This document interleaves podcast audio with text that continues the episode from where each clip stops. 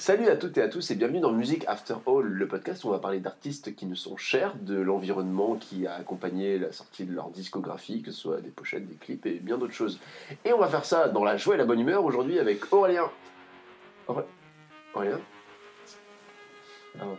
C'est fini. Oh putain. Non mais là, on devait faire une choré. eh, Putain, enfin, on a plein de trucs à faire. Il y a bonne il y a- On devait faire Odezen mais on n'a pas de temps. C'est fini, Kevin. On C'est terminé. On les fera plus tard. Bon, bienvenue dans Music After All et aujourd'hui on va parler de Daft Punk. C'est parti. Non, c'est pas parti. Oui, ils sont partis. Ouais, générique. Ils vont ressortir un album, j'en suis sûr.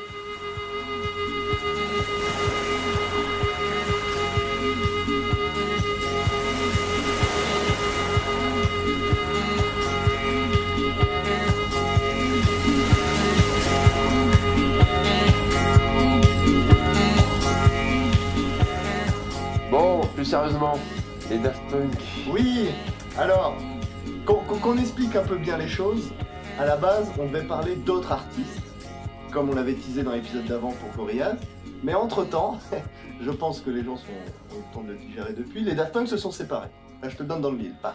Voilà, et on va rappeler, euh, je crois qu'on l'avait dit peut-être dans un des épisodes, mais c'est peut-être Gorillaz qui du coup ne sera pas encore publié, mais que tu es fan devant l'éternel, devant les éternels. Devant les éternels. Voilà, c'est mon groupe préféré ever de tous les temps. Voilà. Je ne m'en cache pas. D'ailleurs, le podcast ne s'appelle pas Music After All pour rien. Je pense qu'on va y revenir ouais, dans, le, dans le deuxième épisode. Ouais. Et du coup, autant il y aura des séparations, voilà, il y a des séparations, on pourra attendre un peu. Là, l'épisode était prévu pour. Non, peut-être. Oui, le, le temps qu'on se rôde un peu, voilà, peut-être euh, l'épisode d'anniversaire, peut-être. Par exemple, mais, mais là, ils ont tout gâché. Donc là, il faut qu'on en parle. Eh ben, Ouais, ça devait, ça sortir. euh, c'est pas tant pour le côté actualité que je me voyais pas euh, parler d'autre chose avec, avec ça sur le cœur. C'est compliqué. C'est compliqué. Eh ben alors, écoute, euh, je vais te laisser grandement la main sur ces épisodes. Je suis, je suis là quand même, je reste, je reste en Tu, tu restes dans le coin? Ouais, je reste dans le coin et puis si, si t'as besoin de parler, je serai là. Et donc du coup, bah, on, va, on va faire ça comme d'habitude dans l'ordre chronologique des choses, euh, avec la, la création, la, la genèse et les débuts de Daft Punk. Et donc le premier album, Homework. Mais même, même avant le, le premier album, il y a un petit peu à dire. Ah, il y a, alors il y a ce projet déjà.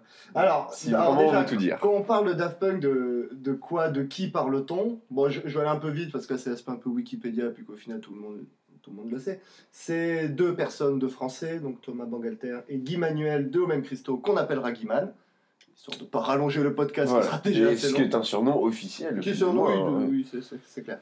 Donc c'est à la base, c'est ces deux gars, deux Parisiens, deux potes de, de collège, qui sont dans la même classe et qui, euh, comme je pense un collégien sur deux, projettent de faire de la musique et notamment qui commencent en faisant un groupe de rock qui s'appelle Darlene.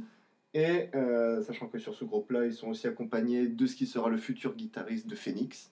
Et donc ils publient euh, un morceau qui s'appelle Cindy So Loud, que le monde a oublié non sans raison et vrai. qui leur vaut une critique extrêmement négative dans la presse anglaise, qui qualifie leur musique de Daft Punky Trash, donc de, en gros de, de, la merde, hein, pour, pour, euh, pour abréger.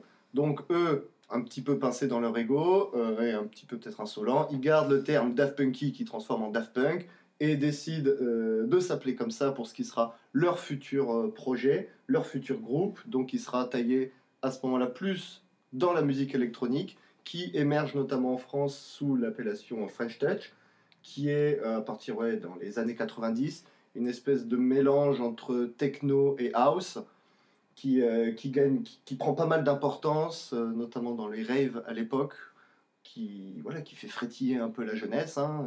Et juste pour revenir au contexte de base, effectivement, le fait d'avoir quand même un petit groupe de départ et déjà avoir des critiques dans des magazines anglais, ça montre qu'ils partent pas de nulle part. Je crois que tu avais dit qu'aussi il y avait par rapport au contexte de leur famille. Ou, euh, Oui, le voilà. père de Thomas Bangalter, donc euh, Daniel Vanguard, était également à son époque artiste et producteur. Alors, on n'est pas sur de la grande musique, mais on est sur de la musique qui se vend, vu qu'il a notamment produit la, la compagnie créole. Ce qui fait que euh, il, a, voilà, il peut conseiller déjà euh, le groupe de son fils, il a, il a déjà un retour sur expérience. Ce qui fait que quand les Daft Punk commencent, voilà, ils sont pas novices, ils- enfin ils le sont, mais ils Ouais. ont déjà un retour d'expérience, déjà un bagage. On est là juste un peu loin de l'image du groupe qui a commencé dans sa chambre ou dans son garage avec rien, avec des instruments Ouais. achetés à, à 100 francs. Il y a un petit bagage quand même derrière, mais vraiment vite fait. Disons qu'il y a, ouais, il y a un bagage au niveau de, de, de la sagesse, on va dire. Ils ont Gandalf avec eux, mais ça reste, on est vraiment sur Mm. de la musique faite dans, dans la chambre. C'est pas pour rien que le premier album s'appelle Homework. Et d'ailleurs, quasiment tous leurs albums, à l'exception du Oui. dernier, donc Random Access Memories, seront faits un peu avec les moyens. Alors, pas du bord, parce que très Ouais. vite, le, le groupe va amasser un peu de la. On peut faire de la musique de chambre, ça dépend de la chambre. Ouais, voilà, si t'as une très belle et grosse chambre. Non, enfin voilà, c'est le côté album studio va vraiment prendre son sens pour le dernier album. Sinon, les autres seront faits à la maison, euh, Mm. entre, entre guillemets. C'est plus un présupposé qu'il devait quand même avoir un peu de matos et déjà un peu de contact via le, le Mm. père, justement. Et Oui. du coup, voilà. il y avait- Sur- surtout que la French Touch à l'époque, ce- c'est pas une musique qui se fait avec énormément de matos. Alors, Mm. un peu quand même, évidemment, mais on n'est pas sur. euh, comme un, un- un groupe de rock a besoin de la batterie, la guitare, le machin. Là, si tu as deux, trois machines, un peu de technique, de savoir-faire et d'expérience, Mm. tu peux faire du son. Et c'est, et c'est comme ça qu'ils se lancent. hein. Donc ça commence avec The New Wave, un peu ils, ils se cherchent. euh, donc là, on est au, au début des années 90, aux alentours de. Ouais, le groupe commence en 93 exactement. Et là, on en arrive au premier gros succès du, du groupe, qui est un de leurs euh, morceaux les plus cultes, qui est Da Funk, qu'on ne présente plus, hein, le, le fameux clip de chien, le... puis, puis ce morceau qui est au final très, très, très simple, très léger, il y a très peu de pistes, Mm. mais qui est même encore aujourd'hui du- d'une évidence et d'une force absolument incroyable, qui balaye tout sur son passage. Et c'est comme ça qu'ils arrivent à se faire un nom. Donc en plus, euh, il y a- le courant de la French Touch qui monte, et eux-mêmes qui montent, il y a une espèce de synergie qui se fait à ce moment-là, qui fait que tout va très vite, et c'est comme ça qu'ils se font remarquer par un label écossais qui s'appelle Soma. Et donc c'est sur ce label-là qu'ils qui sortent, euh, qui sortent leurs morceaux, donc accompagné du morceau Music également, qui est excellent. Et euh, voilà, ils se font un nom, ils commencent à être joués un petit peu partout, ils, rentrent vra- vraiment dans le game comme ça, et ce qui va euh, gentiment les amener vers le premier album, donc vers le- la première grande étape de leur carrière, parce que des, que ça soit dans la musique électro ou ailleurs, des groupes ou des artistes qui sortent un super morceau, il y en a eu, mais tous n'ont pas eu forcément une grosse carrière Oui. de suite. Voilà, il faut, c'est une chose de faire un bon morceau, c'est autre chose de faire un bon album, et c'est encore autre chose de faire une bonne carrière. Et on y reviendra, mais ils ont eu ce cas de faire juste un bon morceau et pas d'album derrière. C'est un peu compliqué, mais on y reviendra par rapport à Stardust. Euh, un. Ouais, Voilà, c'est- un cas à part. c'est un cas, ouais, c'est ça. Donc, ce qui nous amène euh, à, euh, à Homework, donc qui sort au milieu des années euh, 90 et qui est un gen- gentil petit, un petit raz de marée. Ah, parlons-en. on- 2 on millions de ventes quand même, un accueil critique excellent. On présente plus euh, bon, bah, Daft Punk, comme on a dit, ou même Around the World, qui est le Mm. deuxième morceau culte de, de cette époque-là. Mais même en creusant un peu, on trouve d'autres morceaux qui sont absolument incroyables, comme euh, Révolution 909. Je le dis à la française. Il y a- on va, on va assumer totalement le fait que c'est la French touch. Ça sera la dis, French voilà. touche. ça sera, voilà. Hein, les- la- L'accent, euh, les Daft Punk eux-mêmes ont un accent ignoble. Voilà. Et par ignoble, on tente pas d'accent du tout, en fait. Il n'y a, rien. Bon, c'est c'est toujours jeu. Après, je pense que ce côté. On aura sûrement d'autres occasions de revenir sur la French Touch, mais il y a ce côté. Ça vient de la France, ça amène aussi un autre imaginaire. Et beaucoup de groupes jouent avec ça. On reparlera peut-être de Phoenix tout à l'heure. Mais Phoenix, par exemple, où euh, le, le leader est avec Sofia Coppola, si je dis pas de bêtises, euh, Mhm. donc a eu l'occasion normalement de parfaire sa langue anglaise et en chant, il se débrouille très bien. Et il devrait avoir ce qu'il faut.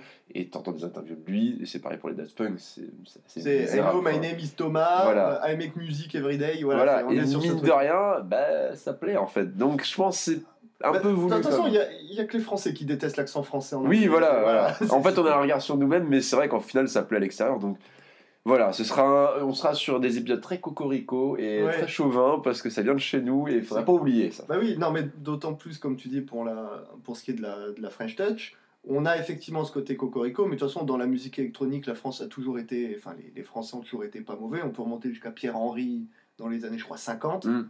C'est, bah, c'était un Français aussi, Jean-Michel Jarre aussi. euh, c'est voilà, on- la France n'avait pas réussi à tirer son épingle du jeu pour ce qui est du rock et du hip-hop, qui Ouais. étaient les deux grosses révolutions euh, précédentes. Donc, par contre, elle était présente pour la, la musique électro. Donc euh, ouais, on parle de, là, on va parler Daft Punk, mais on pourrait parler de R, de Cassius, d'Étienne de Crécy, même de David Guetta qui a commencé Oui. à cette époque-là, Bob Sinclair également. Puis de tout le label Headbanger. Le label l'occasion d'y Banger, revenir ouais, qui, est, qui toujours hyper actif aujourd'hui, ce qui a accouché à Justice euh, ou à des Madéon, on en parlait en Je préparation. pense que oui, l'épisode sur euh, Justice qui viendra sûrement un Mm. jour, on aura Mm. l'occasion de revenir sur tout ça. ouais. C'est ça.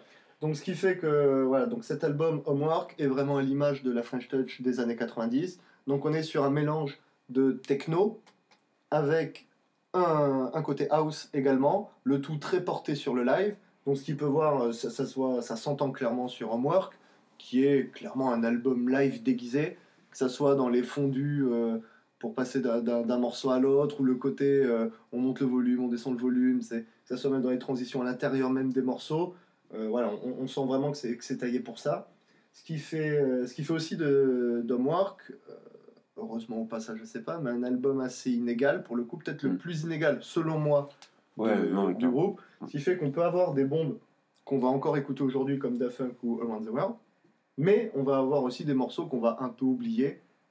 Je pense à Indo Silver Club, qui est celui que personnellement j'aime le moins, ou même des morceaux qui sont bons, il n'y a pas de souci, comme Phoenix ou Oye, qui sont pas ceux qui, qui vont marquer. À, à- à l'époque, ils ont, ils ont eu le- leur moment de gloire, mais aujourd'hui, bon, c'est un peu. On sent que le temps a passé. C'est un style musical qui était charnier, notamment pour ce qui est devenu la musique électronique aujourd'hui. Ça a été une étape importante, mais aujourd'hui, c'est une étape qui est dépassée.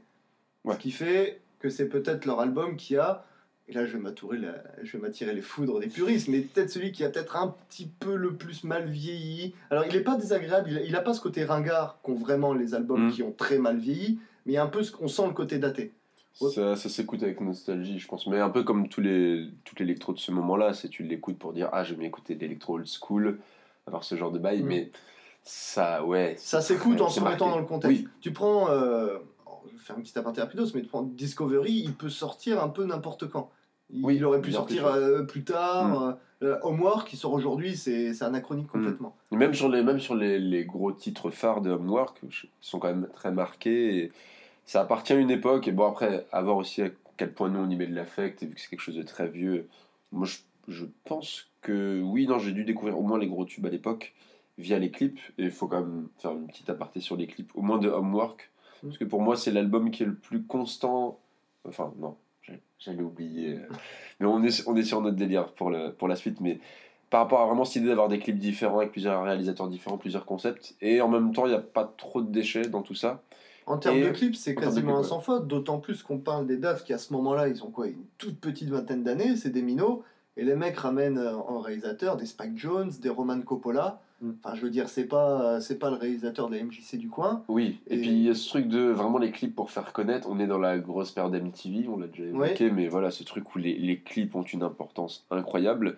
Et du coup, bah. le on- clip de ouais. Daft Punk a peut-être autant marqué Ouais. que Daft Punk lui-même. Je veux dire, la tête de chien qu'on retrouve également dans le clip de Fresh, petite, Mm. petite histoire, Oui, oui.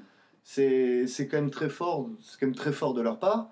C'est, on peut aussi Et puis un, un ton très, euh, très bizarre sur Daft Punk. Enfin, du coup, cette espèce de chien dépressif oui, qui euh, rate un peu sa oui, vie. puis avec son plâtre, Oui, euh, qui voilà. un peu emmerdé. c'est- Alors qu'on est sur une musique qui passe pas mal. En plus, il y a un peu de musique diégétique, je crois, parce qu'il y a la musique qui est dans le bus. Enfin, il y a, il y a plein Oui, bah c'est lui, il a un ghetto blaster. Oui, il a, avec Ghetto. Blaster, ouais, voilà.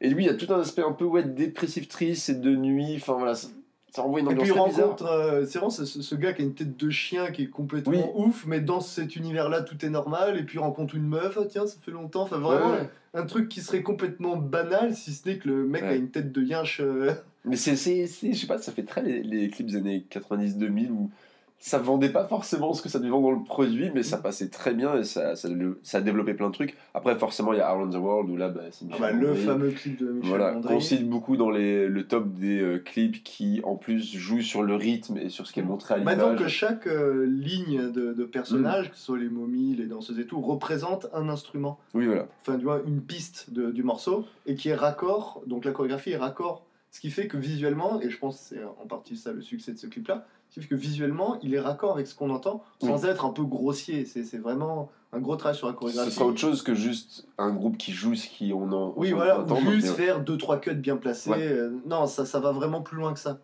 Et puis oui, encore une fois, une imagerie un peu bizarre avec des espèces de gens habillés Ah comme bah, pour Halloween qui sont Ah, à c'est quoi du 3 ou pur 4 par personnage. Oui, voilà. Ça pourrait être inquiétant si c'était pas aussi mignon. Quoi. Oui, c'est sûr. C'est ça, on peut aussi citer le clip de Burning qui, où c'est ni plus ni moins qu'une intervention de pompiers parce qu'il y a un incendie, où les Daft font d'ailleurs un caméo Mm. au, sein de toute cette foule. Donc euh, c'est c'est c'est un album qui est, qui est assez un- un- incroyable malgré son hétérogénéité. Je crois que je l'ai réussi du premier coup. Je crois. Non, c'est assez incroyable de, de par ce qu'il a réussi à faire. C'est un, un album qui a propulsé vraiment la Fresh Touch dans, dans le monde entier. Au niveau des clips, c'est hyper propre, ils sont tous excellents. Et ils, ils se suivent, ils ont des réalisateurs euh, tous plus euh, prestigieux les, les uns que les autres. Et ils arrivent vraiment déjà à marquer, on va dire, de par leur côté euh, très iconographique, avec notamment cette tête de chien, qui est vraiment Ouais. plus le clip de the World, qui sont vraiment les deux images d'Homework. Et déjà, on peut voir un des premiers éléments des Daft Punk, c'est que eux ne se mettent personnellement pas en avant, pas une seule seconde. Comme je disais, il y a un caméo dans le clip de Burning, mais là, c'est- plus hein, une Ouais. espèce de qui est Charlie euh, plus qu'autre chose. C'est-à-dire que les, les Daft Punk, et ça d'emblée, euh, ont toujours eu du mal avec, euh, avec cette, euh, la starification, avec la célébration de la personne plus que de la musique. Alors pour, pour diverses raisons. Déjà parce qu'ils voient la célébrité un peu comme une espèce d'ennemi de la musique. En mode c'est la, la starification qui prend le pas sur la qualité de la musique. Et puis eux-mêmes ont un recul sur eux. Ils savent qu'ils n'ont pas un, un background de vie euh, incroyable, ils n'ont pas vécu la misère comme ça peut être le cas, euh, je sais pas, genre dans, dans le hip-hop par exemple. Ouais. Ils n'ont ils ont pas voilà, ce- cette plus-value de, de par qui ils sont eux-mêmes. Il n'y a pas de storytelling, ouais. Voilà, il n'y a, pas de storytelling, d'autant plus que, euh, et c'est pas leur faire offense, mais c'est pas des gros BG euh, en, en mode. Enfin, voilà, c'est pas Ricky Martin, il n'y a pas cette carte-là, donc se mettre eux en avant, ils, ils voient un peu Ouais. le truc venir, d'autant plus que, bon, c'est des gars qui ont, qui ont de l'ambition, qu'on a su dans les idées. On a quelques photos quand même, encore à cette époque-là. voilà. on- Alors, tout début, avant Homework, Mm. il y a quelques petits reportages, donc c'est surtout à l'époque de Daft Punk, Ouais. où ouais, on les voit encore, ils, ils, ils causent, mais là, on est vraiment dans l'embryon de Daft Punk dans le tout début, donc je pense que ça devait leur trotter dans la tête, mais sans se manifester outre Une mesure. petite qui- imagerie d'ado, euh, enfin jeune adulte, mais un peu crasse, un peu. Ouais, voilà. Ouais, ouais. Et c'est vraiment avec Homework, alors les masques de robots n'a- n'arrivent pas, ne sont pas l'ordre du Mm. jour. C'est là à l'époque d'Homework, on est vraiment sur des masques de carnaval, vraiment farcé à trappe. Ouais. Euh, C'est Pedro Winter qui disait, qui est le gars qui dirige le label Banger aujourd'hui et qui a été le, le manager des Daft pendant quelques années, et qui disait qu'avant chaque interview, bah, c'était à lui d'aller dans le magasin de farce à trappe du coin pour aller acheter des breloques à 10 francs. Là, Tu, ouais, tu parlais de l'interview avec les, les, les espèces de sacs. euh, Ouais, quand il- alors c'est la- je sais, c'est une interview à la télé de je, j'avoue, je sais plus quelle chaîne, de je sais plus quel pays, où on voit les, les deux Daft du coup avec une espèce de sac noir comme dans les films d'espionnage quand les mecs se font kidnapper sur la tronche à répondre à une interview comme ça en, en faisant clairement savoir que bah, ça les emmerde à moitié, que c'est hyper inconfortable et tout, mais qu'ils feront pas de concessions et montreront pas leur visage. Et ça, euh, autant leur musique a évolué de bien des aspects, autant ce principe-là, lui non. Ils n'ont, ils n'ont jamais fait une seule concession vis-à-vis de ça. Alors il y a peut-être deux trois photos volées, mais c'est pas de leur fait. Mais euh, voilà, ils se mettent pas en avant. Ce qui fait que pour ce qui est d'Homework, voilà, alors ça reste très léger au début, ils jouent vraiment sur cette image de on met des masques, on- c'est limite euh, presque des gamineries, entre guillemets, ça peut être perçu comme tel, mais euh, voilà, c'est pas juste un effet euh, passager, ça va vraiment être le leitmotiv de toute leur carrière. C'est un, mettre la musique en avant, et deux, eux-mêmes personnellement se protéger. Et ce qui fait qu'il y a deux, trois anecdotes sympas, hein. c'est genre pour Thomas Bangalter qui disait que à un moment il était à un concert en Angleterre, puis à un moment il allait s'acheter un sandwich, et puis il n'y a pas une espèce de vendeur à la sauvette qui essaie de refourguer des places pour Daft Punk. Ouais. Bon, ça, ça- Est-ce qu'il les a prises ça, c'est- je sais pas, mais pas été dit. il les a revendus ensuite. Après, moi je trouve qu'il y, a- il y a un côté très contextuel aussi avec ce, ce côté euh, on se met pas en avant, c'est que l'électro n'en est pas encore au stade où on va arriver à, à- à des espèces de DJ superstars. Enfin, Oui, c'est même pas encore les débuts de ça, mais euh, je regardais notamment par rapport à, à David Guetta, lui qui arrive déjà un petit peu après et qui bah, qui lui, a été lancé grâce à Thomas Oui. Bangalter. mais- C'est vrai. Et, et là, on est sur un truc où, bon, même lui, au final, n'avait pas un physique très, très aguichant de base, mais il avait aussi la, la, la chance d'être accompagné par, euh, par sa compagne de l'époque, du coup, qui l'avait pas mal aidé, qui elle, euh, traînait un peu plus dans tout ce qui est. euh, Cathy Guetta, qui traînait un peu plus dans tout ce qui est Ibiza, tout ça. Et qui a, qui a fait en sorte d'en faire bah, aussi un de ces espèces de DJ superstars où il se remet un peu en forme lui-même, et puis bah, du coup, il apparaît dans tous les Et clips. puis il a poussé à la salle depuis. Hein. Oui, voilà. Ça, David donc voilà, et tu vois, c'est ce genre d'évolution des DJ où je pense que Daft Punk serait arrivé un peu après, peut-être qu'il se serait mis en avant aussi. Et là, bah, c'était vraiment les débuts de l'électro, justement, où bah, il y avait plein de petits DJ un peu partout. Puis on, est- on est encore vraiment sur les petits DJ français. Ouais, On a- cette, il y a vraiment une cette effervescence de scène qui était underground, Ouais. mais que ça, ça allait exploser pour Ouais. devenir euh, mainstream. Mm. Alors, pas en l'état de la fin des années 90, mais son évolution allait, euh, euh, allait devenir mainstream. Et c'est vraiment eux qui ont été le, le décapsuleur, on va dire, la, la- la petite étincelle qui a, qui a fait ce, ce grand feu de joie. Et, mais oui, et- et effectivement, maintenant les DJ sont les sont les, des grosses restas, comme les rappeurs le sont devenus, comme avant, que, euh, avant eux les, les rockers le sont devenus. Mm. Hein, maintenant, tu prends Avicii, paix à son âme, bon, ben, quand, quand il était encore là, il- c'était. D'ailleurs, c'est aussi ça qui, malheureusement, l'a un peu amené à, à faire ce qu'il a fait. Ouais. C'est voilà, il y a, y a Oui, cette grande starification euh, qui n'épargne personne du moment qu'il y a du succès. Si, si c'est du succès et que c'est de la musique, il y a de la starification. Ça, ils l'ont senti venir.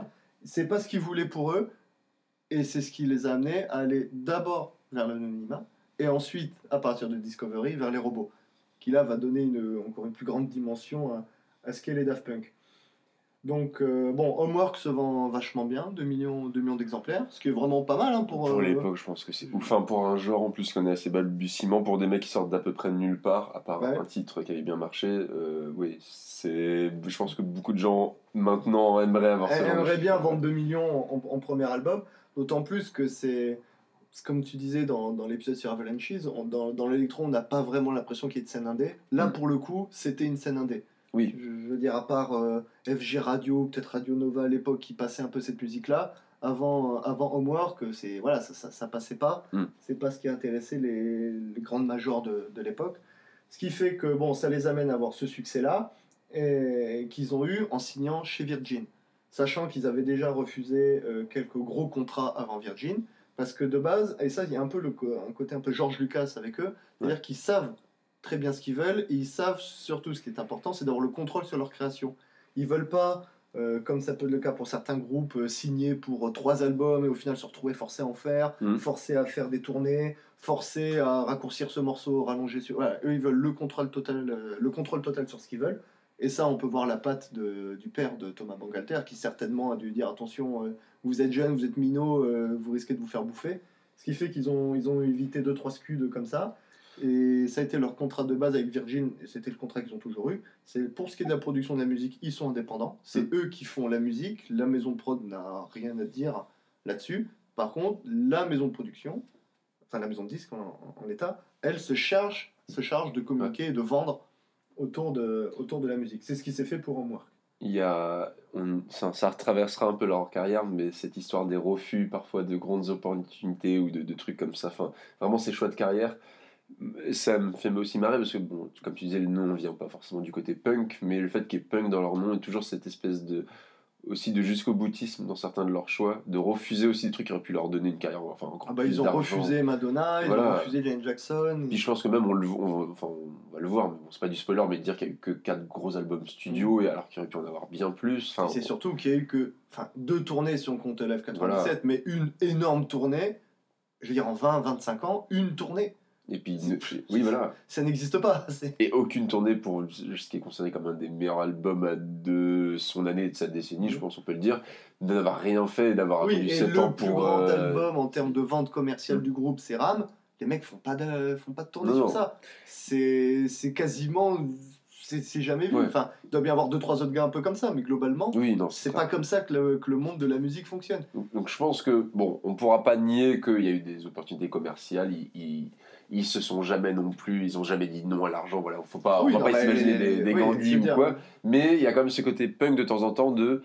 Il aurait pu y avoir tellement plus avec les Daft Punk et en plus, enfin qu'on soit fan ou non, on aurait tous, on aurait tous adoré parce qu'il y aurait plus de matière à voir ou entendre. Mais il y a eu beaucoup de refus et ça, ça reviendra tout au long de leur carrière. Disons qu'on on- on a affaire à deux gars qui sont, je pense, extrêmement malins, extrêmement intelligents sur comment gérer une carrière. Je pense que la musique, on en pense qu'on en veut, mais en termes de gestion de carrière, je pense vraiment qu'on qu'on n'a pas fait, qu'on fait pas mieux que, que ça. C'est-à-dire que même leur, euh, leur coup de mou, comme ça peut être avec le troisième album, Mm. sont des choses que eux-mêmes ont décidé. C'est Oui. eux qui ont décidé de faire cet album-là. Ils auraient très bien pu faire Discovery 2, ils l'ont pas fait. Mais voilà, c'est savoir quoi accepter. avec des Ah non, de disques, oui, c'est- voilà. c'est vrai, ça vient de eux. Ce qui est une grosse composante dans la musique. Alors, c'est vrai que c'est dur de toujours les catégoriser comme mainstream ou non, ils sont forcément indépendants parce que même en ayant collaboré avec des maisons de disques, ils ont euh, produit leur album seul, donc dans la définition Et ça stricte. bout, ouais. Voilà, Ouais, ils sont, ils sont indés. Après, bon, il y a toujours ce petit côté comme mainstream. Enfin, ils ont participé à des gros trucs. Ils ont, voilà, leur musique a été réutilisée à, à l'envie. ouais, ils ont, ils ont façonné un peu les, les, divers courants, euh, Oui, aussi, oui. alors électro et plus généralement po- la musique pop de, de, de leur époque.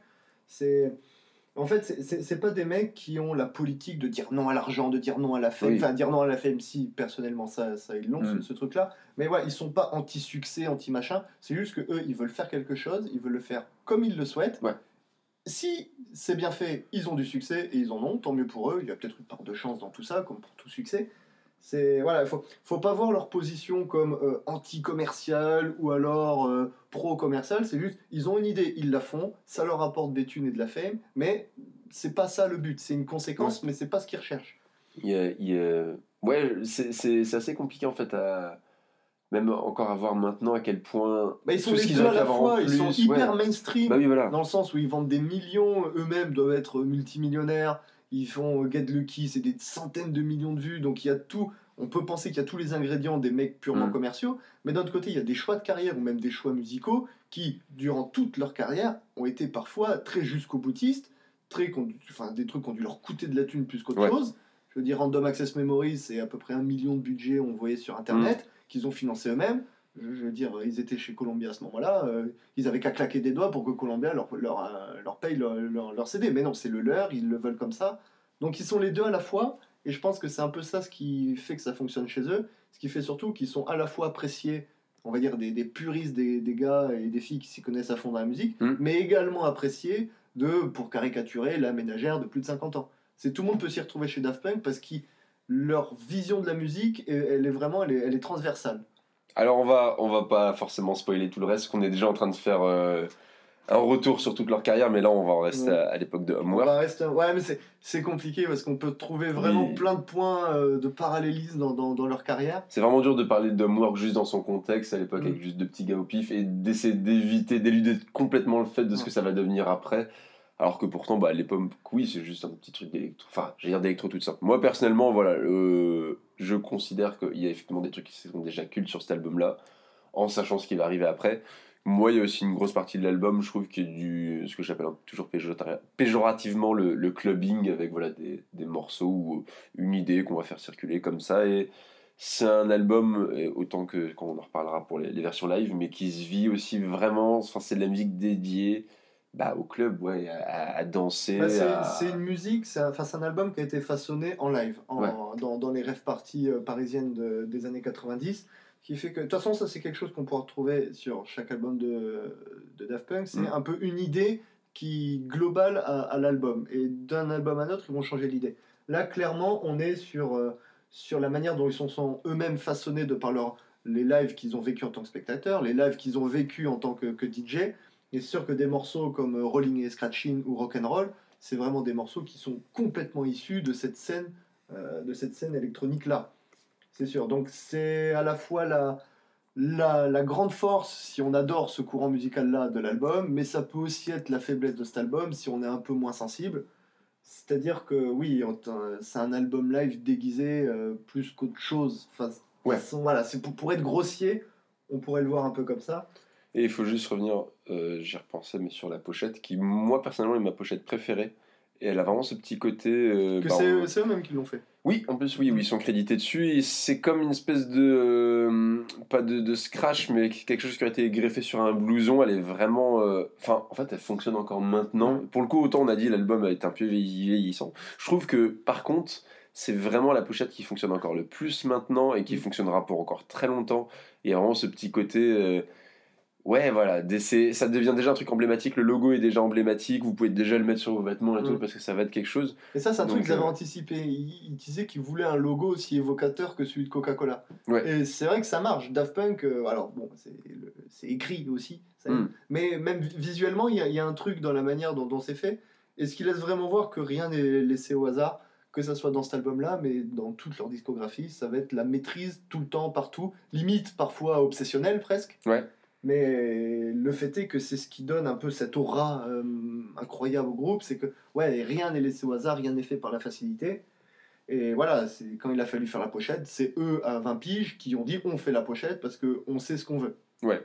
Ah, le seul truc qui pourrait manquer à cet album, bah, c'est les casques, quoi, presque. Si vraiment on voulait être un peu tatillon, se dire tout n'était pas forcément là dès le début. Ouais, mais l'évolution au final est peut-être aussi appréciable Oui, de voir que ouais ils ont pas ils avaient pas tout après on se serait un peu plus ennuyé s'il y avait déjà sûr. toutes les composantes en 95 ouais en 2021 on serait un peu plus c'est sûr. Mais vu qu'on on parlera à la fin d'épilogue, forcément. Ouais. Moi, je vois ça plus comme un prologue. Il y a les bases se mettent, il y a les, les fondations, il y a des débuts Ah, de. c'est la fin du début ou le début de la Voilà. fin ça dépend comment Il commence à y avoir les premiers tubes et tout, mais on, on sait que ça va arriver après. Il va y avoir quelque chose.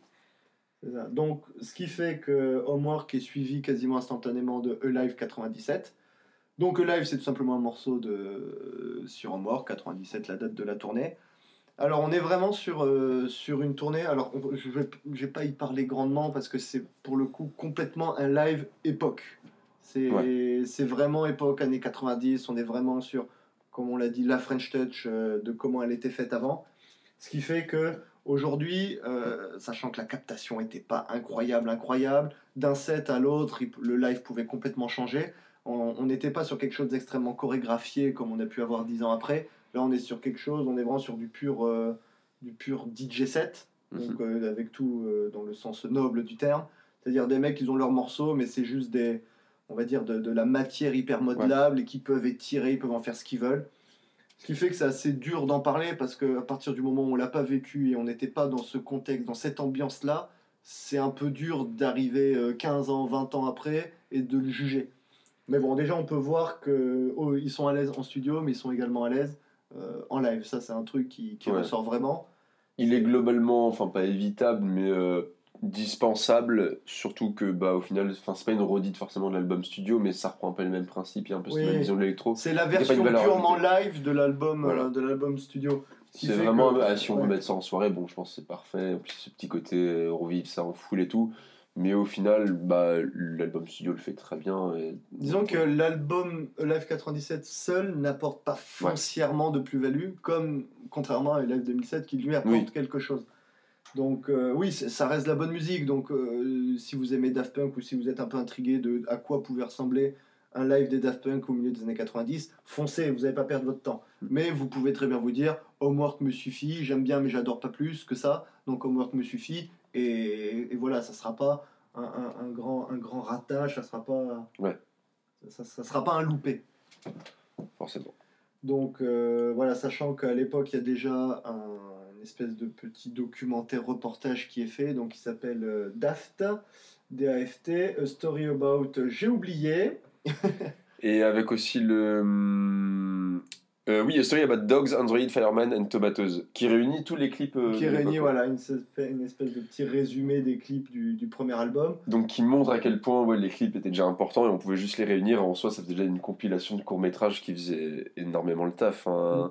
Euh, on n'a pas, pas forcément parlé de Fireman, mais avec juste. euh, Enfin, il y a Fireman et Tomatoes, pardon. Euh, du coup, euh, où il y a tout ce truc avec l'évolution d'une tomate. où Ouais, on voit de- vraiment le. à partir du moment où elle tomate. pousse et Voilà. au moment où elle finit en sauce tomate qui va Dans être une bolo, ouais, voilà. qui va être bouffée par un flic qui intervient sur une rêve aux, Mm. States. Enfin, c'est- est- Oui, où au final la fête est. Enfin, il, il, ne va pas aller jusqu'à interdire la fête, arrêter une Oui, fille, je crois, parce qu'il se met de la tomate sur lui. Ouais. Oui, voilà, il y a une espèce de, de petit twist un Ouais. peu. un Qui est peu pas sur une de mes chansons préférées de l'album, mais qui rend la chanson d'autant plus Ouais. cool. Parce Après, moi que, j'adore ce morceau de base, mais oui, le, le, le clip, il faut y penser. Oui, c'est en fait c'est de se dire de mettre un clip aussi inventif et concept sur une musique qui n'aurait pas forcément matière à. Enfin, on est sur de la musique électro où bon, c'est assez bête de dire ça, mais on pourrait faire des clips genre vraiment avec très peu de choses, avec du motion design, avec juste des éléments qui bougent, du dessin, etc. Juste des gens qui dansent dans, Voilà, une, dans une et soirée. vraiment rien du tout, et ça aurait fait le taf, et ça serait Mm. aussi bien vendu, mais il y a déjà cette Ouais, volonté voilà, de là, proposer autre chose. D'agrandir un peu l'univers, le, le, le, le lore, entre guillemets, de, Ouais. de Daft Punk. C'est même dommage que tous les clips sont pas connectés à l'époque. Il y en a, il y a déjà quelques petits ponts entre certains clips, mais les quatre entre eux n'ont pas. Ils sont reliés dans l'esprit, en fait. Oui. Dans le côté euh, un peu homemade, euh, dans le côté bizarre, contrôlé. Mais oui, ils sont pas la suite euh, l'un- de l'autre, forcément. Même si ça peut être le cas pour Daft Punk et Fresh, où Fresh est la continuité de, de Daft Punk. Oui. Enfin, la continuité, c'est les mêmes. Là, on retrouve ce personnage du chien qui, avec Isabelle, et Il y a, l'histoire qui il y a continue. déjà ce genre d'idée. Ouais. Mais euh, ce n'est rien comparé à ce qui va advenir en termes de clips, en termes de musique, en termes de tout, avec un raz-de-marée qui arrive quelques années plus tard. Et qui est considéré pour beaucoup comme le meilleur album des Daft Punk. On peut, on peut dire que oui. Non, mais on va voir. Bagarre peut-être Ah, bagarre On, on se battra. On se battra, on se battra. Le gagnant le dira.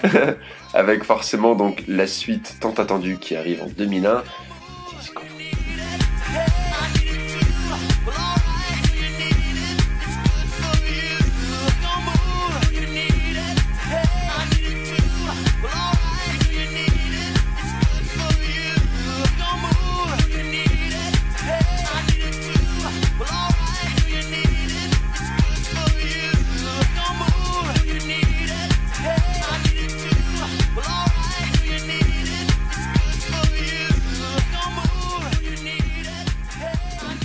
Et donc, euh, en 2001, comme tu disais si bien, mon cher Kevin, Discovery sort. Putain. Donc le deuxième album des Daft Punk. Bon, sachant qu'entre Homework et Discovery, il y a eu deux trois trucs. Euh, déjà, il y a eu l'F97, comme on a causé. Il y a eu aussi euh, les, deux, les deux Daft qui, chacun séparément, ont ouvert leur, roule, leur, leur, roulé, pouf, leur label. Roulé pour Thomas Morgan. Ils ont roulé leur boss. Ils ont roulé leur boss, c'est ça. Donc le label roulé pour ce qui est de Thomas Bangalter qui fait en, en 95 et le, le label Cri d'amour pour, euh, pour Guiman qui lui font de ça en 97. Donc euh, voilà, ils sortent un, un petit peu quelques, quelques morceaux dessus déjà. Et euh, le, surtout le gros projet, c'est le projet, euh, on peut en parler 5 minutes, de Stardust, Music Sound Better With You, qui est un, groupe de trois personnes, donc euh, fondé par notamment Thomas Bangalter, donc c'est un trio de français, hein, avec Alan Brax et Benjamin Diamond, et donc qui sortent le morceau hyper culte, Music, Music Sound Better With You, donc qui sort en 98, qui est pareil, gros succès international, Cocorico, on est content, et qui, au-delà du succès en lui-même, montre une évolution de ce qu'adviendra la French Touch, c'est-à-dire que petit à petit, avec le temps, elle délaisse aux grandes dames des puristes, euh, Laurent Garnier le premier, on le salue, il nous écoute, on le sait. Donc elle délaisse un peu ce côté techno, vraiment ce côté un peu crade que pouvait avoir euh, la, la French Touch à ses débuts, pour partir plus sur un côté plus pop, plus disco, plus funk, plus doux, plus sucré. Et, et clairement, Music Sound Better With You est clairement dans cette veine-là, ce qui explique aussi le gros succès ainsi que l'influence que ça peut avoir. On pense notamment au titre de Mojo, qui est également euh, là-dessus, ou Starman, c'est le clip avec la patate, je crois. C'est- Bon alors beaucoup disent que ouais, parfois un peu la French Touch pouvait un peu s'auto-parodier dans Mm. cette période-là, c'était aussi cool que ça pouvait être agaçant, mais le fait est qu'au-dessus de la mêlée il y avait Stardust et les Daft Punk. Donc Stardust qui n'a été un, un- un groupe que d'un morceau, ils avaient prévu de faire un album mais bon euh, ça s'est pas fait, Thomas Bangalter a dit stop parce qu'il sentait que ça pouvait, ça pouvait nuire à, aux Daft Punk et puis c'est un homme très fidèle. Et, il Et- ne délaissera pas Guiman. C'est- ça c'est bien. Il faut quand même juste revenir sur le clip, encore une fois. Donc, clip ultra iconique à l'époque avec cette espèce d'enfant qui, qui essaie de créer un, un Un grand avion. avion en maquette et qui, euh, en même temps qu'il fait ça, regarde en fait le top 50 de l'époque. Et avec ce groupe Stardust, donc qui sont des hommes. Alors, c'est pas masqué, mais c'est une espèce de, ouais, de, de revêtement sur la tête un, un peu argenté. Donc, Ce wink, qui par le plus grand des hasards cachait le visage de Voilà. Thomas Bangalter. Voilà, donc déjà les, les, les trois Gugus, euh, enfin non, en tout cas pour Stardust, voilà, qui étaient, qui étaient cas- masqués, et, euh, et qui montent au fur et à mesure dans le top 50. Il y a un peu ce truc autoprophétique de on savait tellement que ça allait marcher qu'on peut se permettre de faire un clip où on va finir numéro 1. Ça passerait un peu moins bien pour un petit groupe indé qui n'aurait pas fonctionné, mais eux savaient. Bah donc pour un petit groupe indé, ça aurait été plus un trip rigolo. euh, Oui, voilà. chose. Eux, eux, bon bah c'est devenu vrai quoi. c'est- dit en fait. euh, et euh, bon, toujours bon à rappeler, mais encore une fois, Michel Gondry à la réalisation. Michel Gongon, Mais on, le salue on- également, on- bah, qui a fait, j'ai l'impression, un tiers de tous les clips du monde. Voilà, si un jour on a une version filmée du podcast, on lui, on lui demandera, je pense. Ah ouais, ça, va, Mais, ça va euh, être mieux que le podcast. Il y aura juste des clips de Michel Gondry. mais euh, non, ouais, u- ultra iconique. Enfin, moi je me souviens, et je l'avais vu sur plusieurs forums, mais c'est vrai que autant ça avait marqué, autant euh, tout le monde n'avait pas forcément retenu le nom. Et il y avait beaucoup récemment de gens qui me demandaient Vous vous souvenez ce clip avec des mecs qui avaient l'avion, Mhm. tout ça? Très chaud à retrouver. Et donc, mine de rien, c'est autant resté que ça a été éphémère, comme tu dis, voilà, c'est juste un morceau. Ça a pas eu l'aura non plus de Daft Punk et pourtant ça en fait partie. Et en Ah, ça plus- aurait pu, vu comme ça a commencé. Mm. Après, comme c'était le groupe que d'un morceau, ça a été un projet mort dans l'œuf. Voilà. Un, très bel œuf. Avec mais- aucune promo, enfin on, savait rien du groupe, on avait juste ces trois mecs là, mais moi Ah, mais tu le- vois à l'époque je pensais que c'était juste un DJ qui avait Ouais. fait ça, enfin très Mais leur succès les, les a, les a surpris eux-mêmes, vu que le morceau est, est sorti sous le label Roulé, qui est le label de, de Thomas Bangalter, et que très vite ils se sont retrouvés euh, dépassés par les événements. Donc, le petit label qui, qui servait juste à sortir sa musique euh, comme ça, d'un coup, euh, affluence mondiale, des demandes partout dans le monde, il était un peu, euh, un, un peu dépassé, et donc c'est ce qui fait, je pense, qu'il les a à la fois incités à euh, se diriger vers un album, tout comme ça a incité Thomas à dire stop, parce que le truc avait l'air tellement énorme que ça Oui. pouvait prendre le pas sur son deuxième euh, gros, gros projet, qui est enfin son seul gros projet au final, qui est Daft Punk. Et donc ce qui nous amène gentiment en 2001 avec euh, Discovery, qui aujourd'hui est peut-être avec Random Access, peut-être. Ouais. Il est sorti malgré tout. Il y aura débat, il y aura débat. il y aura débat, mais qui fait vraiment partie de, de ce qui est considéré comme le Golden Daft Punk, hein, vraiment le- leur sommet, qui pour beaucoup, beaucoup de fans, ou même de moins fans, est la- l'album préféré, mais qui n'a pas eu forcément un super euh, accueil public à sa sortie, et ça, ça va être un leitmotiv des, des Daft Punk également, et ce qui est, je pense, assez amusant à constater, que c'est un, groupe qui est hyper iconique, qui est hyper populaire, leur séparation a déchiré le monde entier, mais euh, à chacun de leurs albums quasiment, euh, il y avait beaucoup de déceptions, parce qu'on retrouve quelque chose qui est très fréquent avec le groupe, c'est qu'ils sortent un album qui est complètement, ou quasi complètement différent de celui d'avant. C'est-à-dire qu'on passe d'une euh, de Homework qui a ce côté un petit peu cracra, sans être dégueulasse non plus, on Oui, n'est pas sur l'électro, qui enfin pas minimaliste, mais euh, qui est minimaliste dans son état d'être, enfin dans son, sa manière de faire et de penser l'électro, quoi. ou Oui, qui est pas, euh, qui a pas une production aux petits oignons hyper Voilà. chiadée, qui est un peu brute, brute de pomme. Et très, et très peu de morceaux qui vont développer un concept très très loin ou une musicalité ou même de la vocalité. Voilà, Mm. c'est très peu présent. Et, euh, et là, on passe à quelque chose. Et c'est pour ça que c'est d'autant plus intéressant en Music Sound Better With You. C'est qu'il y a cette utilisation d'un sample, puisqu'on ne l'a pas cité, mais qui fait quand même un peu tout le morceau. Un sample de Chaka Khan euh, qui s'appelle Fate et qui est. Alors, j'ai marqué le terme post-disco, bon, on va surtout dire disco. Mm. Et il y a déjà cette sonorité disco qui, du coup, comme tu dis, arrive, va, arrive- va, va déborder euh, sur tout l'album Discovery. Et ce qui fait donc l'antithèse parfaite d'un truc qui était beaucoup moins musical, a priori, voilà, dans- même dans l'idée qu'on en avait à l'époque de l'électro, mais vraiment ce truc très bruitiste. Et là, d'un coup, non, en fait, c'est la grande musique, c'est euh, oui, la grande citation des années fête, 70, c'est- 80, voilà. C'est voilà, c'est de la lumière, c'est des paillettes, c'est Ouais. de la bonne humeur. Alors que c'est vrai que l'imagerie rêve, on est plus, euh, alors sans tomber dans les clichés, les poncifs de oh la drogue, mais Oui. bon, on est quand même plus dans cet univers de nuit, un peu plus sombre, un peu plus euh, presque solitaire, presque Ouais. moins moins ce côté célébration. Ce qui fait que voilà, beaucoup de, fans de la première heure d'Homework euh, vont se sentir euh, trahis. hein, surtout quand sort euh, One More Time, qui est le grand single de, de cet album-là, qui est hyper sucré, hyper, euh, hyper doux, hyper mignon. C'est- Cette voix, enfin, on est à la limite du cliché de. Ouais, mais c'est- Can't stop. Il y a vraiment ce truc de la voix qui en fait trop, qui veut être Ouais, sexy peu, euh, jusqu'à un peu. Michael Jackson Ouais, voilà. chanté par Roman Anthony, Mais- RIP. Voilà. Et euh, une musique qui fonctionne du feu de Dieu. Enfin, là, je- c'est, c'est un album. Alors, oui, il peut être critiquable, mais il y a forcément un truc à, à boire, à manger là-dedans pour tout le monde, et tout le monde l'a entendu. Enfin, je, vais, je le dirais très peu d'une musique en général, même de trucs mainstream, parce qu'on peut jamais avoir cette prétention d'un truc qui a été entendu par tout le monde, mais c'est vrai que les Daft Punk, c'est quelque chose où cet album-là, je m'imagine mal que quelqu'un, en tout cas, qui a voilà, facilement accès à la musique, n'ait pas entendu One un morceau une fois, ouais, ou une même sans écouter le morceau, juste à la télé, euh, dans les films, euh, le solo de guitare qui n'en est Oui. pas, d'aérodynamique, euh, que ce soit Something About Us, c'est ouais, on a tous entendu au moins une fois du, du Discovery. Il y a six singles quand même, enfin c'est assez rare aussi pour des, des albums, peut-être pour l'époque, même encore maintenant on est sur des logiques de sortie différentes, mais il y a quand même six singles qui sont sortis. Euh, ça va même jusqu'à Something About Us qui est sorti le 14 novembre 2003, donc longtemps après la bataille, mais euh, voilà, qui continue à promouvoir un album. Voilà, Ça, et qui, dit que ça, ça marche toujours en fait. C'est que si deux ans après on peut encore sortir les.